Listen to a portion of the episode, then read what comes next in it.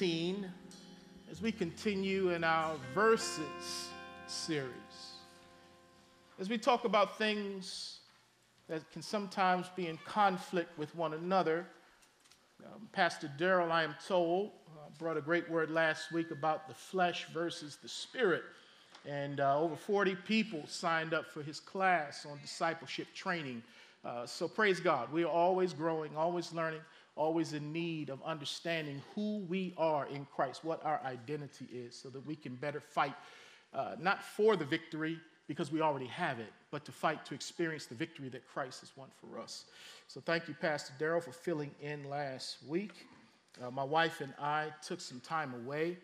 Um, the elders, uh, there are elders who are on a committee called Pastoral Care, and they recognized that we had been grinding pretty hard since uh, June and going, going, going to get us to the place where we are now. We thank God for His grace and His strength. Uh, but they also said, Pastor, you need to take a break. So I took their word and I took my wife to Cancun for about six days. Yeah. Uh, almost didn't come back, but, uh, but no, there's no place like home. No place like home. Amen. All right, Matthew chapter 19. Um, we're going to talk today on a topic that can be very uh, difficult. Um, but as Christians, we don't shy away from tough topics, uh, we face them. Um, today, I want to discuss divorce. I want to talk about divorce. Discussing divorce can be difficult because there are many different perspectives, opinions, and experiences among people. Um, if we have not been divorced, we all know someone who has been divorced, someone in our family. We may come from a divorced home. Um, divorce is very prevalent. Christians have been divided on this topic for centuries. There are those who believe divorce should never happen under any circumstance. But then there are those who believe that divorce can happen for any reason. And so that's the versus today. Divorce for no reason versus divorce for any reason. That's what I want to try to get into today. And I am not here to solve the debate because there are many good Christians on both sides of the fence as far as those who believe that there should never be a cause for divorce. But then there are those who go a little too far and say that there can be divorce for any reason. Well, I'm not here to try to solve this debate, especially not in one sermon, but I simply believe that somewhere in the balance, somewhere in the middle between these two extremes, is where we belong. Let me pray and ask God for some help. Holy Spirit, would you be our teacher? Holy Spirit, would you bring these scriptures to light for us? Some of us are going to be reminded of truths that we have known for a long time. Some of us are going to be introduced to things that we've never heard before. But Lord, I pray that whatever the case, we would all be students of the Bible, not just in here, but above all in our homes that we would sit down with you, that we would be intentional to take time to not only have devotion time, but also Bible study time, so we can be workers who don't need to be ashamed, rightly dividing the word of truth, but also to be Christians who will not be blown here and there by every wind of doctrine that comes along today. But may we be rooted not only in the gospel, but in the basic theological premises that are found in the word one of which is marriage and divorce. So, Father, help me to teach your people, because above all, you're the one that will do the teaching. For we pray it all in Jesus' name, amen. If you turn to Matthew chapter 19, we will see how Jesus walked in the balance between the extremes that were present in his day he was able to walk in the balance without compromising God's standard. And that is my prayer as a pastor whenever I sit down with a couple, uh, because every case is different. You can't cookie cut an answer, a position to the people. I must have a sound understanding of marriage and divorce, but I have to also be flexible when people come in because, again, every case has different nuances and pieces to it. And I don't ever want to be accused of just trying to cookie cut an answer or give someone a pat answer. I want to sit and first listen and listen well, as well as I can, um, to what a couple is going through and be able to present a balanced word from God. Um, and I've learned that although I may do my best to present a balanced word, that doesn't mean that people will hear it. It doesn't mean people will receive it. Um, but Jesus somehow, he walked in the balance of these extremes in his day. He did not compromise the standard of God's word, neither did he excuse or vilify divorced people. I pray that God will give us the same grace and wisdom that he gave to Jesus. Matthew chapter 19, it says, Now it came to pass when Jesus had finished these sayings that he departed from Galilee and came to the region of Judea beyond the Jordan. Let's just stop right here and just say, what sayings did Jesus just finish communicating? Because when we read the Bible, we want to know what happened beforehand. So we want to go back. We want to know what's going on ahead of time. So we want to read forward. We want to read holistically and not just in small pieces or taking a verse, because we'll be tempted to take it out of context. So when we look at the historical aspects of this text, what were the sayings that he just finished communicating? Well, if we had the time, we would look into Matthew 18 to see that he talked about the kingdom of God and he talked about how adults need to become like children and humble themselves in order to experience the kingdom. So he talked about humbling oneself. He even talked about offenses in chapter 18, that offenses are going to come, but don't let don't you be the person that those offenses come through. Then he talked about the lost sheep. He dealt in uh, chapter 18, verse 15, what to do with a sinning brother or a sinning sister. That if someone has sinned against you and they don't come to you and apologize, you go to them and you lovingly confront them. If they hear what you say, then you've won your brother or your sister. If they don't hear what you say, Jesus said, bring along one or two others so that in the mouth of two or three witnesses every matter can be established. Because the goal is for community to be able to go forth. Um, community that is at peace with one another in harmony. Um, and so if the person hears the company that comes, praise the Lord. But if they don't, Jesus said that's when you tell it to the church, to the assembly. And then the assembly approaches the sinning person. And hopefully the sinning person will hear the church and praise God. But if they don't, Jesus said, well, at that point, you have to treat them as an unbeliever. Church discipline. Then he goes into uh, verses 21 through the end of chapter 18, talking about forgiveness. And he gives a parable about a man that had been forgiven a great debt, uh, millions of dollars in modern day terms. Um, he was forgiven of this debt. But then he went out and he found someone that owed him chump change.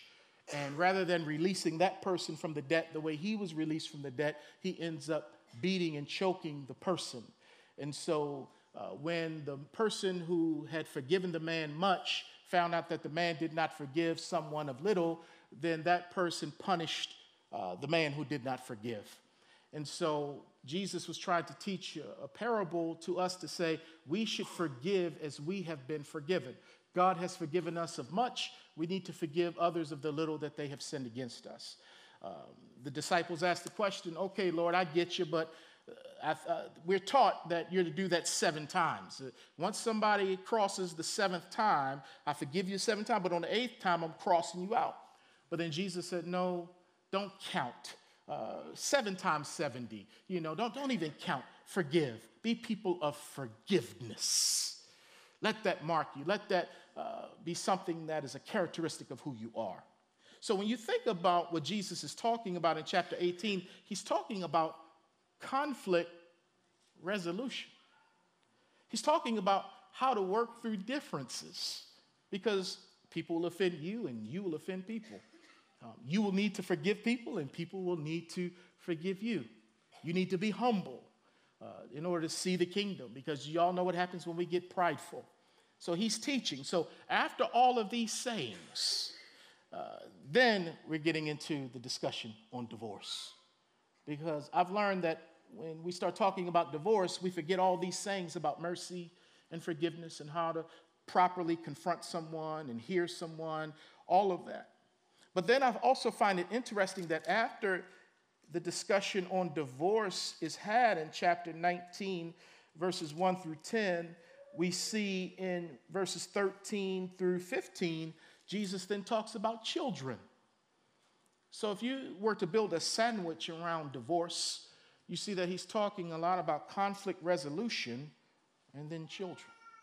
Because too often, when we are talking about divorce and we're frustrated and we're ready to make a decision to end our marriage, we forget what Jesus said about conflict resolution and we forget what he has said about children. And our children are the ones who suffer. Yes, we suffer in our marriages, but our children suffer as well. So Jesus is saying, just don't think about yourself. Oh boy, mm-hmm. this is going to be a good word for us. And so let's get into it again. Chapter 19 of Matthew. So after these sayings, uh, verse 2 a great multitude followed him, and he healed them there. Oh, praise God. He still heals. He still heals hurting people. He still cares for us. Verse 3 The Pharisees also came to him, testing him and saying to him, Is it lawful for a man to divorce his wife for just any reason? Can you see that in verse 3? Well, the Pharisees or the religious leaders, they came to Jesus to test him. They didn't come to Jesus to learn. They didn't come to Jesus to gain insight. They came to Jesus in order to test him or to trick him or to trip him up. They tested him because they wanted to see what school of thought Jesus belonged to. Now, you have the rabbis, who are the Pharisees and the Sadducees, the religious leaders of the day. They followed different schools of thought on different biblical or theological premises. Just as people today may follow John Calvin and say, I'm a Calvinist, or people may follow Charles Swindoll or John MacArthur because they like their slant or their bent on certain topics. Well, it was no different in Jesus' day because there were some rabbis one was named Hillel. And Hillel, when it came to the topic of marriage and divorce, he had a very liberal view on it. He was the one who believed that you could get divorced for any and every reason. And if we were to look at various passages in the Mishnah and the Talmud, which are Jewish writings of uh, antiquity back in the day, you would see various things written that come from this school of thought or this uh, uh, way of thinking. Um, there are passages that speak of a man can get rid of his wife if she does not cook well, or if he just, for some reason, just uh, doesn't find favor with her anymore. He can get rid of her for any reason. That was the school of Hillel, and that was the prevalent teaching of the day.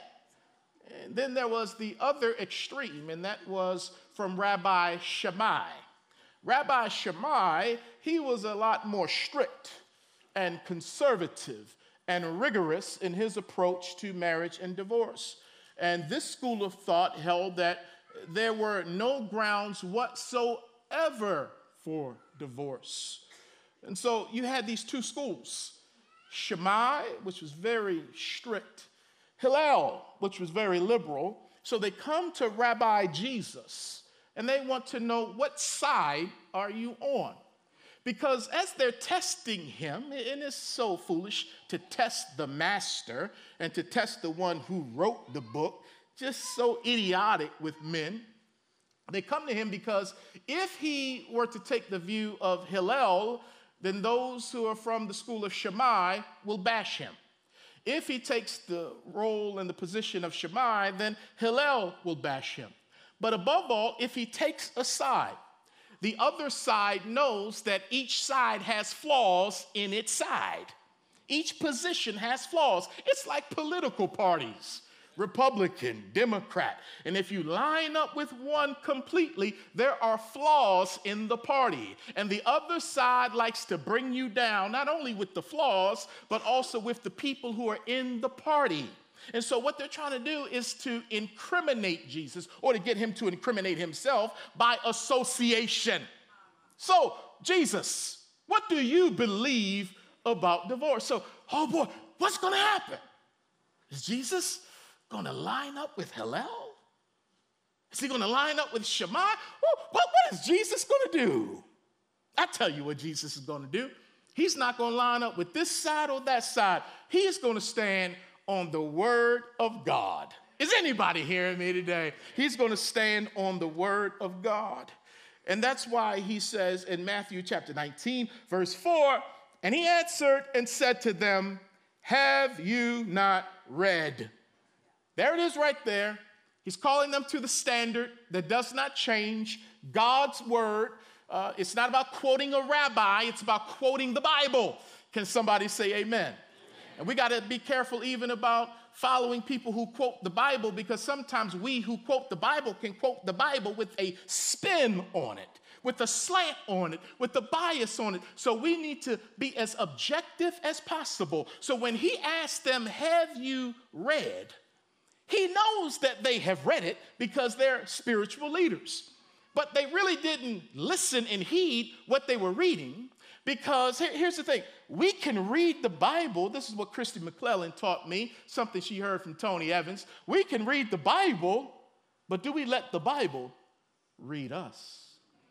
Do we let the Bible have its way with us? Or are we just coming in with our Baptistic perspective, or our Pentecostal perspective, our Methodist perspective, our uh, political perspective, whatever it is? We have to acknowledge, man, we have biases and slants, we have preferences. But Lord, help me today to be as open as possible to let you speak and not my biases. So he asked these guys, Have you not read? That he who made them at the beginning made them male and female and said, For this reason a man shall leave his father and mother and be joined to his wife, and the two shall become one flesh. So then they are no longer two, but one flesh. Therefore, what God has joined together, let not man separate. Oh boy, I love this. Jesus took them back to the Bible. Because a lot of times when people are talking about divorce, they don't want to talk about the Bible.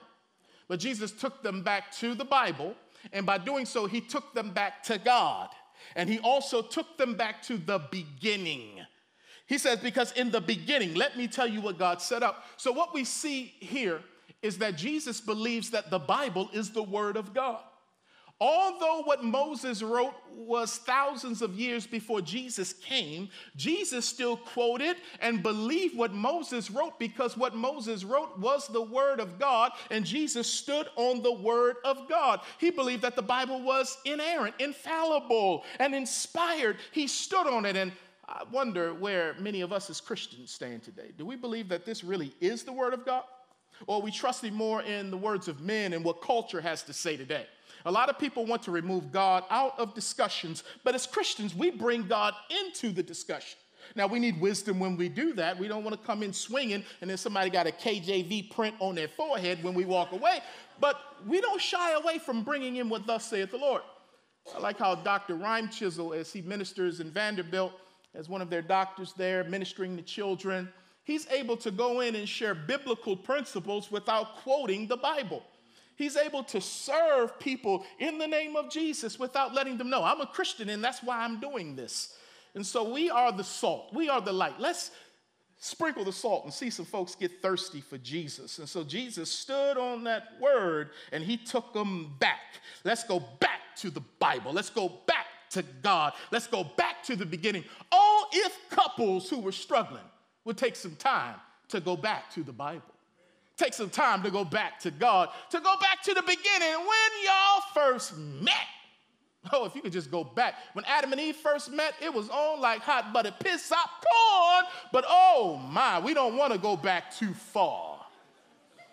but you got to go back, man. Blow the dust off those wedding albums and come on, let's go back and let's remember why we fell in love in the first place. Let's go back before the cares of life began to wash out the love that we had for one another. Oh, I think Andraé Crouch said, Take me back. Uh, if I could sing it, I would right now, but let me keep on preaching. That's my job. Don't say amen so loud, brother. From Jesus, we see a couple of things about marriage. We see that marriage is a divinely appointed union. God created marriage, not man. So, from Jesus, we learn that marriage is a divinely appointed union because he said that he made them male and female. He's the one that brought Eve to Adam, he's the one who joined them in the Garden of Eden. So, it is a divinely appointed union, and we cannot have man, whether saved or unsaved, redefine the union that God established. Secondly, we see that it's to be a male and female union. He made them male and female. He didn't say male and two or three females. He didn't say a female and two or three males. He said male singular, female singular. One man, one woman. He did not say one man and a man. He did not say one woman and a woman. He said one man and one woman. This is God's covenant. He has the right to define it as such. Can somebody say amen? This is why, amen, amen. This is why when we somebody will say from the world, you know, Jesus never condemned homosexuality. Well, there's an error with that statement because the entire Bible is the word of Jesus, not just the red letter parts. So that's number one. Number two, he didn't have to condemn homosexuality because we knew what he stood for when he stood for marriage between one man and one woman. So when you just use deductive reasoning, you would say, wow, I see what he's for, so I obviously know what he's against. So we're not going to add anything to the Bible. The book of Revelation says when you do that, you're going to bring a curse on yourself. Uh uh uh uh, no, no, no, no. We know what Jesus stood for. And then we see that this is to be a physical union. One man, one woman becoming one flesh. And that's the part that get a lot of folk in trouble. Huh? You don't have to say amen on that, but it's the truth. That's the part that get a lot of us in trouble because some of us are trying to act married without being married. We're trying to get the benefits of marriage without having the covenant commitment of marriage. And we wonder why our relationships don't work out because we're asking God to bless a mess and He will not be mocked. So come out of living together, come out of shacking up, come out of fornicating, and wait to get married before you have sexual relations with anybody. Amen. Walls, amen. Lights, amen. Pulpit. God knows what He's doing. When He says not to do something, it's to protect us. When He says to do something, it is to bless us. And so He created Adam and Eve and He blessed them. And out of this physical union, in many marriages, if not most marriages, you have the potential to have children. You have the potential. Now, we know every couple cannot have children, so that's not an indictment against them, but God can still do a miracle between the X and the Y chromosomes and all that kind of stuff when a man and a woman come together. Uh, that thing ain't happening with two men or two women being together. So we have the possibility for children. But then we also see marriages to be a permanent union because God is like, when I join you together, which means to be stuck like glue in the Hebrew, uh, like if we had some gum that was embedded in the carpet, if you pull the gum out of the carpet, there's going to be some gum in the carpet and some carpet in the gum because it's been stuck together. And so God is like the way a husband and a wife come together, they are stuck like glue. And this thing is to be permanent until death will do them part. And then, according to Paul in the book of Ephesians, marriage is to be a spiritual union for Christians because people ought to look at my relationship with my wife and see how Christ loved his church. So ultimately, it's not about me, but it's about how Christ looks shining through me, through us in my marriage. Uh, so, Jesus, when they asked him about divorce, I love Jesus. He didn't even answer their question about divorce. He started talking about marriage. That's when people get mad with me sometimes. They come in my office mad, can bite nails in half. And I start talking to them about marriage. That ain't what they want to hear. Now, one of the spouses may want to hear that, but I can tell quickly from the steam that's rising from the head of the other that that ain't what they want to talk about. But hey, let's go back to the Bible. Let's go back to God. Let's go back to the beginning. Man, let's go to the door. That's what a lot of them say. I don't want to hear nothing that preacher got to say. But hey, man, it's all good in the hood. It's gravy, baby. so when asked about divorce, Jesus upheld, listen to this. I'm going to teach today, so hold on. He upheld the ideal of marriage. They asked him about divorce. He upheld the ideal of marriage. And what is that? One God, one man, one woman, one flesh, one book, one spirit, one purpose together. He upheld the ideal of marriage. And that's a good thing. Well, the conversation should have been over right there. But these guys kept pressing because in verse 7 it says, They said to him, Why then did Moses command to give a certificate of divorce and to put her away? I told y'all the conversation should have been over, right? But they said, Why then did Moses command that we give a certificate of divorce then. Jesus You're talking about this ideal and this permanency. They picked up what he was saying. The disciples would pick it up later in verse 10 that Jesus was speaking about a permanent covenant. Oh boy. And so the disciples was like, Man, it's better for me to stay single than to get up in there and not be able to get out. But before we throw Jesus into the school of Shammai, let's hold on for a minute because one of the tactics of the enemy is to try to make God appear to be strict, overbearing, or legalistic. So, so let's, let's, you know, God is sound, God is firm, but God is not overbearing, rigorous, or legalistic. So, so let's hold on. So when they say to him, Why then did Moses uh, command a certificate of divorce? What we see here from these preachers is that they totally disregarded what Jesus said because people with an agenda do not listen. Oh, that's good. People with an agenda, they ain't listening. You can talk to them and talk to them, but they're already formulating their response and their return because they're not there to learn. They're there to test him, to trip him up. They had an agenda. And when you have an agenda, you don't listen to God. You don't listen to God's people. Because you, man, you, you, you got to get to where you're going. It's about what you want. So, man, I, I run into those people all the time. And so, an objective reading of Deuteronomy 24, which is the passage that has caused so much of the, the, the schools of thought, verses 1 through 4 of Deuteronomy 24, an objective reading will reveal that Moses did not command divorce. Moses' command was against people who give their wives a divorce, and those wives go out and marry someone else.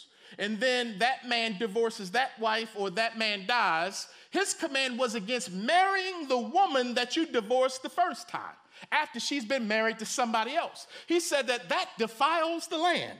Now, we ain't even to dig into all of that, but that's what the command was against. Don't marry your ex after your ex has been with someone else. Woo, man, it was silent when Moses said it, just like it was silent with y'all.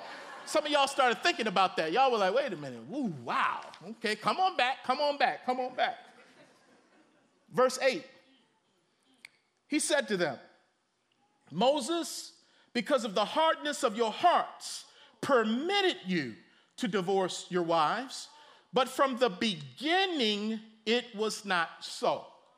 All right, stop and pause right there. They use the word command because they're legalists. They, they, they make the Bible say what they want it to say. Jesus says, no, let's look at the Bible in its true context. Moses permitted divorce. And I'm even going to tell you something that Deuteronomy doesn't tell you because I'm the master of all things. I know why I allowed him to write that in there in the first place, and that is because y'all's hearts were hard. But then he calls them back to the ideal, but from the beginning, it was not that way.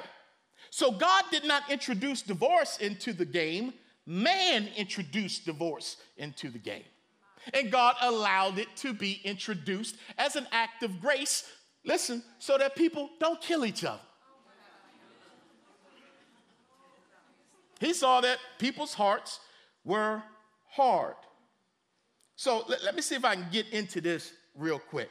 So Moses permitted divorce with God's blessing because people's hearts were hard. Now, in the Greek language, hardness of heart is a word that speaks of sclerosis of the cardia, oh, hardness of the heart. You know, when someone has sclerosis, that means that their cells are hardening. You know, so the heart has become hard. But what amazes me is that when people get married, they don't get married with a hard heart. We get married with a soft heart. Nobody stands up on the altar on that wedding day. I'm just mad. I'm just, no, they're up there happy, smiling, cheerful, heart all soft and tender. They dancing at the reception, drinking out of slippers. Well, maybe not at y'all's reception, but doing all kind of crazy stuff. Because their hearts are soft. And so when their hearts got hard because they didn't deal properly with infraction that happened on Monday and an infraction that happened on Tuesday, an infraction that happened because they didn't have good conflict resolution skills their hearts develop a callousness over them. And they let things go and go and go and go until they lost feeling in their heart. So when I meet with people who want to get married, one of the main things I talk to them is you've got to learn how to resolve conflict because it's coming. You're not going to just wake up and just start dancing and floating through the room on love and all this stuff. No, no, no, no. You man, you left your socks Man, put the toilet seat. What happened to that $10 I had on? It, it's gonna be some stuff. You raised your voice. I didn't raise my voice. That's how I talk. My mama talked like this. Well, you don't live with your mama. Well, maybe I should go live with my mama. Go ahead then. That, that, that kind of stuff. It happens. So people would get these hard hearts because they didn't know how to daily, momentarily heal them.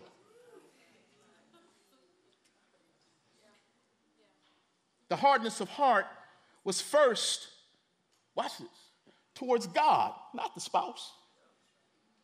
Because God didn't create you for marriage, He created you for Him. And that's why He says, I am your husband in Isaiah chapter 54, verse 5. So your first and greatest relationship is with me. So if your heart is hard towards your spouse, it's just an indicator that your heart is hard with me. Because there's no way you can be wrong with your spouse and right with me. The only way you can have grace to be right with your spouse is when I give you grace as you're right with me. That's how we walk through differences and difficulties in our marriage because we're first and foremost connected to God. So God is like the hardness of heart. Y'all are really hard towards me, and it's manifesting in hardness towards your spouse. Because if you got with me, I would talk to you about the hardness that's in your heart. But since you won't get with me, you let this thing persist and build up. You are cut off from your spouse, and you're cut off from me as far as fellowship is concerned.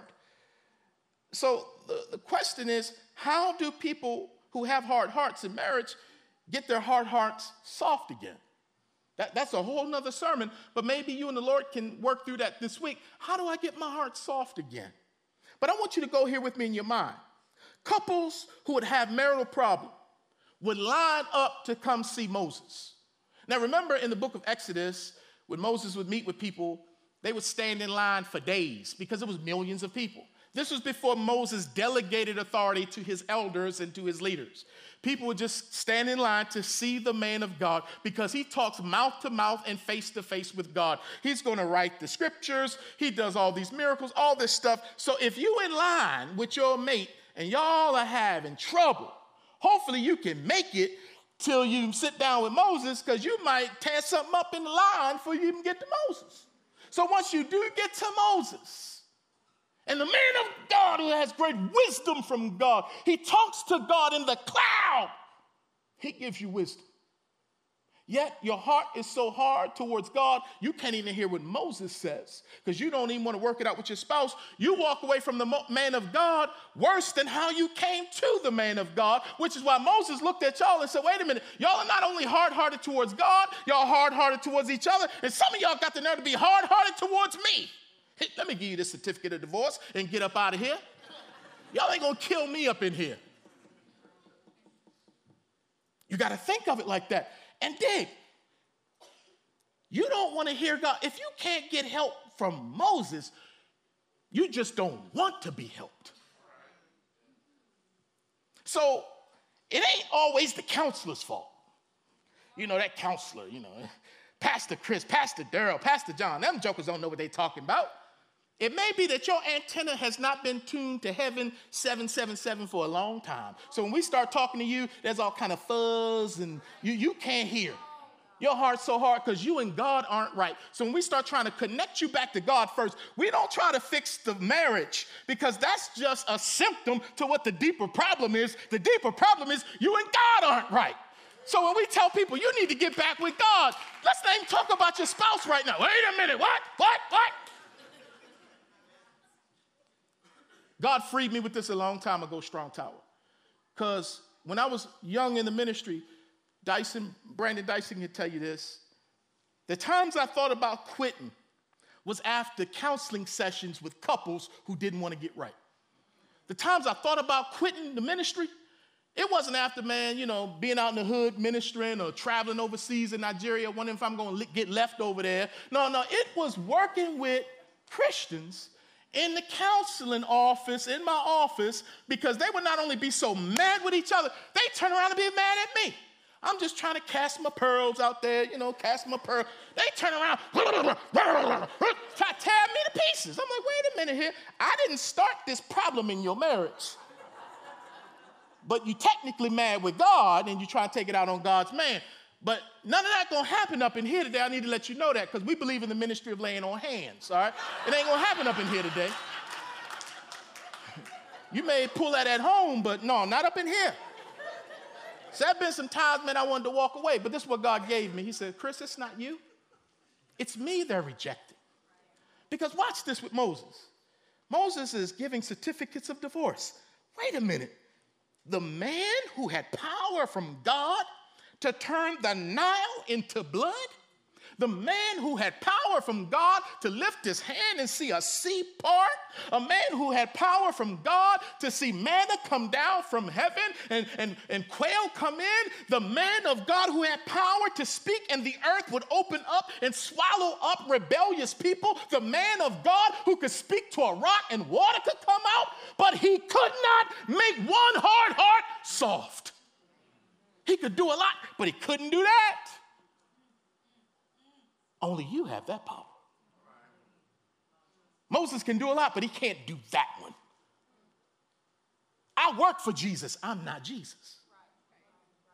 I have people come in, fix it right now. By the time it gets to us, it's flatlining anyway. It's, it's on life support. They come in, you know, limping. It, it, it, ain't, it ain't much to it. They want me to do what Naaman thought Elijah should have done. Just wave your hand over me. Just fix it. And when we tell them that our job is not to fix this, we're just trying to connect you to God because we believe God is the one who does the fixing. People get mad at us. oh man. But I go home and sleep at night. I need to let you know that. I, I don't lose no sleep over you getting mad at me. But dig this though. I got to say this. Moses gave certificates of divorce to people whose hearts were hard because his congregation did not have the Spirit of God the way my congregation professes to have. Let me take y'all back. Uh, come on, come on back with me. There was a time Moses said, I wish all of your people had the Spirit when the Spirit came on him and on his 70 leaders, because back in the Old Testament, before the work of Christ, the Holy Spirit did not rest on everybody, only select individuals, and his resting was conditional and temporary. But with the new covenant, with Jesus coming, pouring out his spirit on all flesh, we all have the Holy Spirit. We all have help on the inside. So Moses' congregation, man, they had hardness of heart, and he expected them to work through it without the Holy Spirit. How much more for my congregation who got the Holy Spirit? Can't he soften that hard heart? You got to let him know. And that's where it happens. Mm-mm, I, am not going to let God. Mm-hmm. Oh, man. Wow. Or you'll have one spouse that'll say, okay, uh, I'm going to work with God, His Spirit, eh, and we're praying for the other one. And that's when the spouse that is submissive to the Spirit begins to wonder if they married an ain't instead of a saint. That's when they start wondering, like, I know the Holy Ghost working on me, but I think I married a question and not a Christian. I think I married a deceiver and not a believer. So you, you start wondering now, because by their fruits you're gonna know them. And nothing like marriage brings out the fruits that are in you. Marriage will either make you or break you. It will show whether or not you really know God. Can the married people say amen? amen. Oh, you better thank God you got God in your marriage. Because without God, my goodness, we be coming to visit a lot of y'all right now. Man, what happened? Man, I don't even know, man. I just, I just tripped, man. I, man, how much more time you got, man? They say I got 20 more years, man.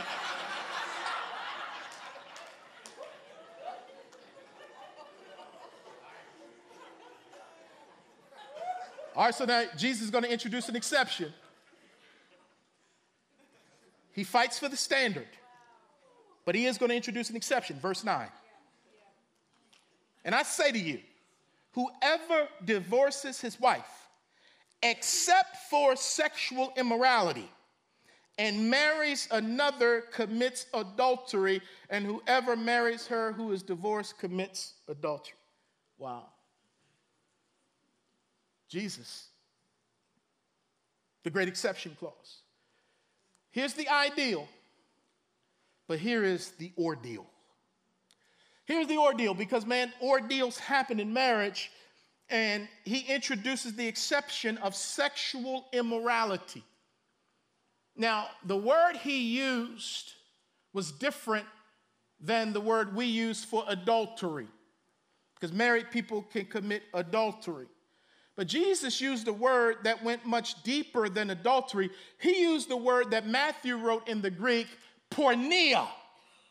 So when you see sexual immorality, that is the Greek word porneia. Some versions say marital unfaithfulness. It's the Greek word porneia. What does porneia sound like? Sounds like pornography. That's where the word pornography comes from. What is porneia? It is illicit sexual conduct. And it can cover a wide range of things, not just adultery. That's illicit and perverse. But it also covers a wide gamut of things like, and these are things we have dealt with over the years homosexuality, bisexuality.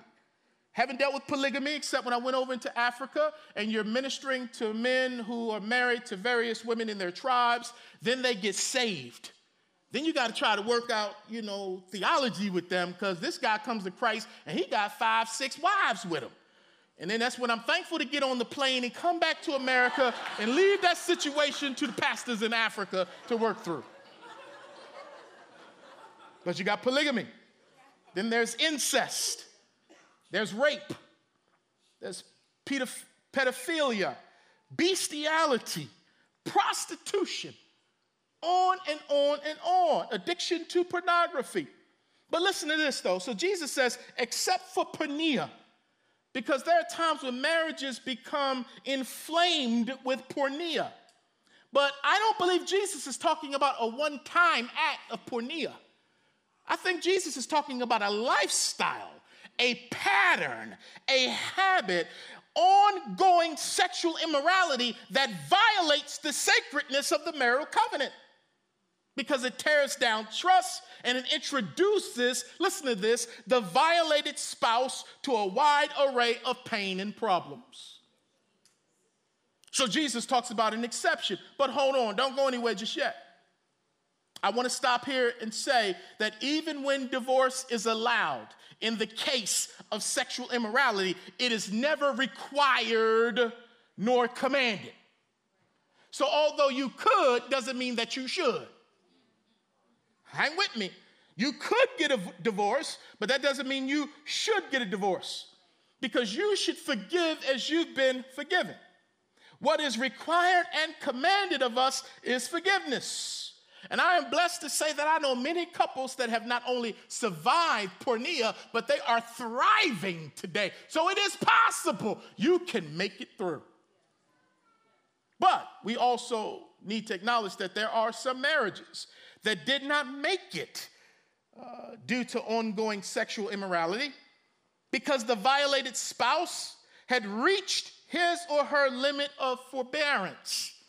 So, in other words, they've forgiven, they've forgiven, they've forgiven, but they reached the limit where it's like, okay, I forgive you, but I can't trust you anymore. It's kind of like if uh, you have a marital situation, porneia, and the person leaves the house. They say, I'm sorry, and want to come back into the house, come back into the marriage. Someone with a lot of grace from Jesus can say, I forgive you, and I let you back into the house, and marriages have made it. But then there are others who say, you know what? I forgive you on the porch, but I can't bring you back up in the house. Not just yet, maybe not ever, because I don't know if I can trust you yet. Now, those of us who are really spiritual and we got a lot of endurance and forbearance, we tend to judge that person that don't want to let the other person back in. But you better be careful now because God is able to make that person stand. You leave that person alone because their limit is different than your limit. Your limit is different from their limit. You just pray for them. And you aren't married to the person that they're married to. You aren't walking in their shoes. So mind your business anyway. But some people say I can go on, other people say I can't go on no more. This is just the real stuff that happens. Nevertheless, Jesus is very clear on the one exception that can lead to a divorce. But, Pastor, are there other acceptable divorces mentioned in Scripture? Real quickly, yes. Number one, there is abandonment by an unbeliever. If a Christian, two people uh, get married and they don't know God, then one of them comes to Jesus and they're growing, but the other one stays lost. And then that one says, I'm tired of all this Jesus stuff. No, I don't want to go to church. No, no, no, no, no. Matter of fact, I want out. The Bible says in 1 Corinthians 7:15 that the saved spouse is not obligated to be married to the unsaved spouse if the unsaved spouse wants to leave. Let him go. So a divorce is, can be granted at that time. But then, secondly, Here's the one that gets tough. You got to go to 1 Corinthians with me on this. I'm going to sit down in a second. I'm coming to a close. Here it is. There is a concession for women. Mm. I didn't learn this in seminary. I didn't learn this in the books that I read about marriage. I learned this in the street or the ministry of hard knocks. That's where I learned this at. I started reading the Bible. I said, whoa, wait a minute here. 1 Corinthians 7, verses 10 through 11, seems to give women a concession that men don't have. Could it be because women are the weaker vessel? Could it be that women are to be the ones primarily loved upon by the man who is to love like Christ? I don't know. But read this with me. It says, Now to the married, I command, yet not I, but the Lord. So Jesus told Paul this. Let me stick a pin here. This is why I don't really believe in apostles today, because I don't really trust people who say God told me stuff. I, I, mm, and, and, and it's new revelation. I'm gonna trust a dude that saw Jesus on the Damascus Road uh, say that Jesus told him something. I'm not trusting a dude that got a church with 10 people saying he an apostle and God spoke to him. Uh, excuse me, all right, let me get on back in here. now, to the married, I command, yet not I, but the Lord. Jesus told me this a wife is not to depart from her husband. The ideal, stay in there. Verse 11. But ordeals come. I know we got the ideal, but man, ordeals come. But even if she does depart, let her remain unmarried or else be reconciled to her husband. Stop right there. So, if this is for what the world would say today, irreconcilable differences, and the sister's like, I just can't stay with this guy anymore. I'm getting out.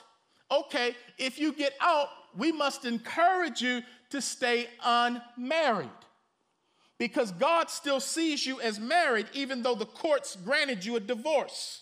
So God has not loosed it on earth because, regardless of what the judge says and the paperwork says, God says you're still married. So don't get married to somebody else because he still sees you married to this guy. But if you had to get out to save yourself, okay, stay unmarried or else be reconciled back to your husband. Mm, mm, mm. All right, Pastor. What about abuse, man? The Bible doesn't explicitly talk about abuse. Could this passage be talking about abuse? It very well could be, because women, for the most part, are the victims of abuse more than men are. Men get abused, we deal with them in this church. But for the most part, women are the recipients of abuse. Now, now here's what I've learned about abuse the abuser never wants a divorce. The abuser doesn't want it. The abuser, which is usually the male, he wants it to stay just the way it is. Because he doesn't love the person, he loves the control that he has over the person. So he don't want a divorce because he got his kingdom rolling, and he don't want the kingdom frustrated because he's got his vassal and his slave in place. Uh-huh. Oh, it's real quiet. Hang on. The abuser, number two, looks down on counseling and doesn't want to go. The abuser hardly ever wants to go to counseling because the abuser doesn't want to be exposed. And the abuser, you can't tell him or her anything anyway. So that's why am I going? It's a waste of my time. I ain't gonna learn nothing. Oh man, wow. This is what we do. But here's what happens though. When the abused spouse starts getting counsel, whether it's therapeutic, professional, Christian, or pastoral, and they start getting better and stronger, they go back home a little different and they don't take that abuse the same way they used to take it. And then all of a sudden, the abuser recognizes something is going on. Now they're threatened by the counselor or they want to come and lay hands on the counselor. Again, I said, don't try that up in the church though. I'm saved. But I had one guy come, man, and I, I said to, to my secretary, this is years ago, I said, now I don't trust him. He didn't want to come up in here. He's finally coming. Now, if he puts his hands in his pocket, I'm coming over the table and it's going to be me and him. I did not trust the man because hard hearted people will do anything. You're not going to read. Pastor Chris got took out in his office during a counseling session. You ain't going to read that about me. You might read, I slipped down some stairs, cracked my head or something. Nobody taking me out in the counseling session. Because number three, the abuser misuses the Bible in order to control the spouse. You can't teach the abuser the Bible, they know the Bible. And, and, and, the worst kind of abuser is a spiritual one. Because they like to take one verse way out of context and just stay on that one verse. Forget the broad context, forget the whole counsel of God. God hates divorce. And they'll say that thing. God hates the, yeah, he does. But obviously, if you read the Bible, he allows it. So let's look at the context of why he said what he said. Of course, he hates divorce, but he loves divorced people. He allows divorce to happen. But if you're just holding on to this and you're not looking at all the other scriptures about forgiveness and humility and all that stuff, you are an abuser. And we've had many of them come through Strong Tower they're not here anymore. Praise God. They're one verse people. But dig this though. This is to blow your mind right here. When they say, let me get a sip of water before I say this one. This this to mess some of y'all up. When they say God hates divorce, in other words, man, my spouse wants to get a divorce, he hates it. Well, dig this though. God, who hates divorce, is a divorcee himself. God's a divorcee. What? Now, when the kingdom of Israel split in 931 BC, there was the northern kingdom and the southern kingdom. The northern kingdom was called Israel, the southern kingdom was called Judah. So God had a relationship with the northern kingdom that he likened unto a marriage. But the northern kingdom began to prostitute itself with various gods in the land, committing spiritual adultery against God. God loved on the backslider. God loved on his bride. God loved on the backslider, saying, Return, come to me. And when the northern kingdom would not, God, Jeremiah chapter 3, verse 8, wrote the northern kingdom a divorce decree based on immorality of a spiritual kind. And he hoped that the southern kingdom, Judah, would learn from her sister because God don't play. So when we say, man, God hates divorce, I bet you he hates it because he knows what divorce feels like. I don't know one divorced person who doesn't hate divorce. So let's stop trying to use that verse as a way to just try to stranglehold people. It don't work here. Number four, the abuser never wants to admit that he or she is sick. They're not sick, you sick. And Jesus can't help anybody who thinks that they're well. Number five, the abuser minimizes his or her own faults and exaggerates his or her spouse's faults. That's how you know you're an abuser, when you deflect. Like Wonder Woman, she got them braces. I'm just deflecting everything. Ain't nothing getting through to me. I'm good in the blame game. It's your fault. It's not about me, it's about you. They minimize if they do talk about it. It's after you have painted 500 pictures for them to see that sin. Then they say, okay, all right, but let me just, wait a minute, hold on. Can you own what you do wrong? And then when they talk about their spouse, they exaggerate it. Oh, man. An abusive spouse who professes to be a Christian and is a member of a local church, listen to this, may be a candidate for church discipline, according to Matthew 18. In rare cases, the abusive spouse can be, and, that's whether that's abuse is, again, verbal, physical, mental, emotional, financial, all kinds of different cases of abuse. If the church steps in and we then classify, because Jesus says, if they don't listen to the church, treat that person like a, not a Republican, like a publican or a sinner. I'm about to say Republican. Freudian slip. In other words, treat them like people that don't know God. Because if you really know God, you'll hear God. But if you're not hearing God, that must mean you don't really know God. So Jesus said, put them out of the church. Don't let them be in the church acting like they're part of the church when they don't want to submit to the church. Put them out. In other words, treat them like an unbeliever. Now, we hope that they get their behind kicked out there by Satan and come back to God in fellowship. But sometimes when they go out, that's just proof that they were never part of us and that they were the devil's kids masquerading as God's kids. So at that point, after looking at it for a period of time, the church can classify that person as spiritually dead and loose. He gives us the keys to bind and to loose. When I marry people, I bind them, and then I can speak over a person in my office. If two agree on this situation, there I am. Loose that person from that dead person, and they're free to go. I, I, that was too much. I gave you too much with that but look at it for yourself. In conclusion, let me get out of here. to the abused, God is a healer and a defender. You have power because you have God. And I believe God cares more about you than he does about your marriage. Some people are just in the marriage, in the marriage, and you're dying. Now, I'm not saying run for divorce, but some of you may need to separate for a period with the church's encouragement and covering so that you can survive and catch your breath. Don't you hang in there because you're trying to please religious people who will never be pleased. If you need to, man, you, you need to jet, jet. That means leave. Finally, y'all, I'm, I'm done. I know the children ministry, they're mad, babies are crying.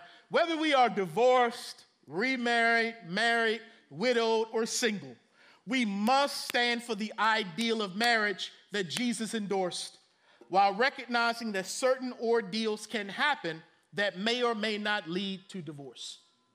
That's a balanced view. Regardless, I pray that this church remains a safe place for divorcees God loves divorcees. You do not come in with a scarlet D on your chest here in this church. No, no, no. Divorce is not the unpardonable sin. God's grace is enough. There is life after divorce, and sometimes there's another spouse after the divorce. I want you, as you stand to your feet right now, stand to your feet. I trust the power of the Holy Spirit. We're going to conclude. I, I was going to open up the altar, all that good stuff. But let's make the altar our hearts and especially our homes. I want you to bow your heads right now, close your eyes. I want you to listen to God. I, I gave a lot of information. As soon as the sermon is up online, listen to it online, take notes. Not only for yourself, if you're in a troubled marriage, but also for someone you may know who is in a troubled marriage. But above all, I want you to listen to God. He has something to say to you. For some of you, He's telling you right now to repent and stop sinning and violating your marriage covenant. He's telling some of you before it becomes public, you need to deal with it in private. For some of you, your sin is public. He's saying, stop it. Don't play with God. He's a consuming fire. Repent. If you listen to Him, turn. He's saying to some of us, forgive, release them, don't condemn. He's saying to some, forgive yourself. For the divorce, forgive yourself. God has forgiven you, forgive yourself. He may be telling somebody, take him back. Take her back. Listen. He may be telling somebody, hang in there. He may be saying to someone else, get out of there. Separate. Get some professional help. Get some spiritual help. You might even need to get some legal help. I trust the anointing of God that He will teach you things that no man can teach you. Father God, we, we just want to take time today, just try to cover this. Thank you that you can work past my ramblings. Your spirit can do what he wants to do. He can bring insight and healing and conviction and all the things that he does. I thank you, Lord, that you are the great reconciler, reconciling us to you and us to one another. There's nothing too hard for you. We thank you, Lord, for the ideal. And we also thank you for standing with us as we sing today, You'll never leave us even in the ordeal. Your grace is enough. May Strong Tower be a place where both realities are understood and that we love well. Continue to lead us and show us your way. Speak to your people today throughout the week. May we not harden our heart when we hear your voice.